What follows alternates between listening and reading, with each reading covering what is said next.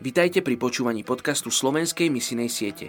Som vďačný za každého z vás, kto sa verne modlí za ľudí z najmenej zasiahnutých etnických skupín. A ako povedal Max Lucado, naše modlitby môžu byť nemotorné, naše pokusy môžu byť slabé, ale keďže sila modlitby je v tom, kto ju počuje a nie v tom, kto ju hovorí, naše modlitby skutočne menia veci.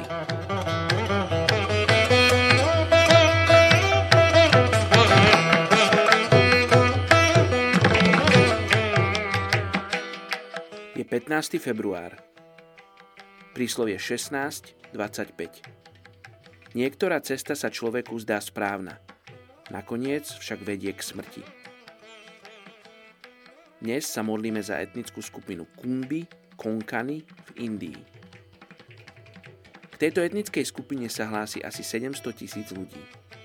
Často trpia rakovinou úst a hrdla, keďže fajčia po domácky vyrobené cigarety – sú medzi nimi farmári, pastieri a aj nájomní robotníci, ktorí patria do nízko postavenej kasty.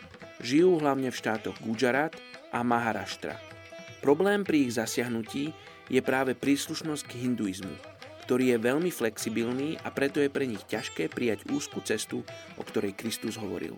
Poďte sa spolu so mnou modliť za túto etnickú skupinu Kumbi Konkani v Indii.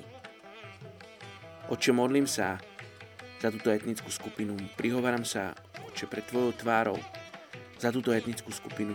Oče, modlím sa, aby si sa im dával poznať.